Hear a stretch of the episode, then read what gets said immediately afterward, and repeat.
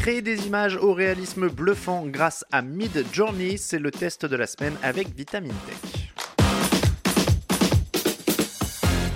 Cela fait des semaines que l'on ne parle que de la révolution ChatGPT, de ses frasques, ses améliorations et ses détournements.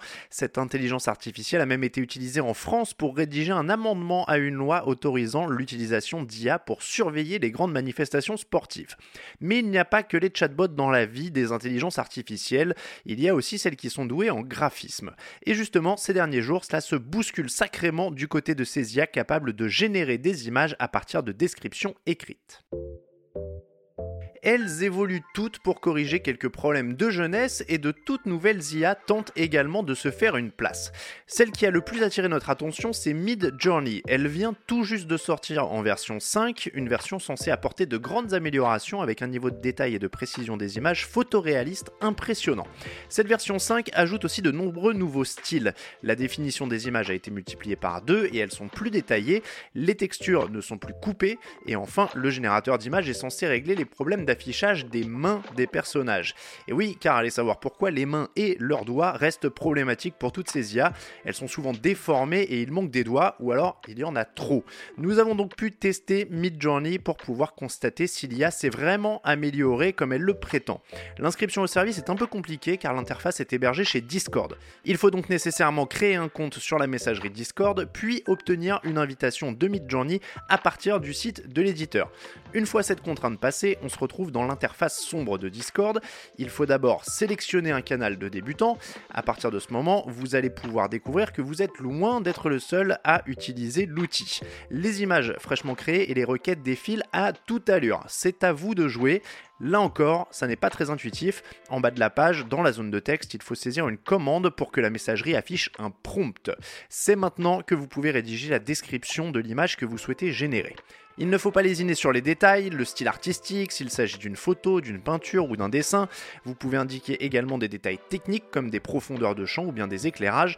Tout est possible. Ce qu'il est également, c'est de créer des scènes avec des célébrités. C'est ainsi qu'on a pu voir défiler dans les créations un Donald Trump se faisant arrêter par la police ou bien l'ex-chancelière allemande Angela Merkel manger une glace sur la plage avec Barack Obama. Il y a même une photo du président Macron portant un gilet jaune et défilant dans une manifestation. Vous l'aurez compris, Midjourney n'est pas à mettre entre toutes les mains et surtout pas celle des spécialistes des fausses informations. À Vitamine Tech, on est plus sérieux et on s'est contenté de créer des véhicules de transport futuristes au crépuscule. Après avoir lancé cette commande, il faut patienter, puis retrouver sa création dans la liste qui défile. Celle-ci est toutefois accessible plus simplement en cliquant en haut à droite sur l'icône des notifications. L'IA génère 4 propositions d'images. Dans nos tentatives, il a fallu autour d'une minute pour y parvenir, mais en cas d'affluence, c'est bien plus long. Dans tous les cas, les propositions d'images sont surprenantes et souvent épatantes. En revanche, lorsque l'on cherche à générer des personnages et donc des mains, il apparaît que les petits soucis communs aux IA ne sont pas vraiment réglés. Quoi qu'il en soit, on y prend très vite goût et les 25 essais gratuits sont rapidement grillés. Pour aller au-delà, il faut opter pour une des formules payantes à partir de 10 dollars par mois. もう1回。À peine ce test de Midjourney achevé, Microsoft a lui aussi lancé de son côté Bing Image Creator. Le principe est exactement le même, sauf qu'au lieu de Discord, il faut nécessairement disposer d'un compte Microsoft et utiliser le navigateur Edge. Sous le capot de cette IA disponible en version bêta, on trouve DAL-I. Il s'agit de l'IA graphique d'OpenAI, le créateur de ChatGPT. On saisit la description de l'image à créer, mais il faut le faire en anglais pour le moment. Ici encore, 4 images sont générées, le résultat est également impressionnant, mais moins fin qu'avec Midjourney. Et surtout, avec cette IA, c'est du sérieux, aucune chance de pouvoir mettre une personnalité dans une situation loufoque. Microsoft a totalement bridé son système et certains mots-clés suspicieux bloquent la création. Pour le coup, il faut aussi mettre des freins à son imagination. Pour le moment, il ne s'agit que d'une version de test, mais dans l'avenir, il sera possible de l'utiliser directement dans le moteur de recherche Bing. Pour terminer, sachez que le problème de toutes ces IA, ce sont les droits d'auteur, car pour générer les images, elles s'inspirent de gigantesques bases de données d'art graphique appartenant à des artistes. Des procès ont déjà eu lieu.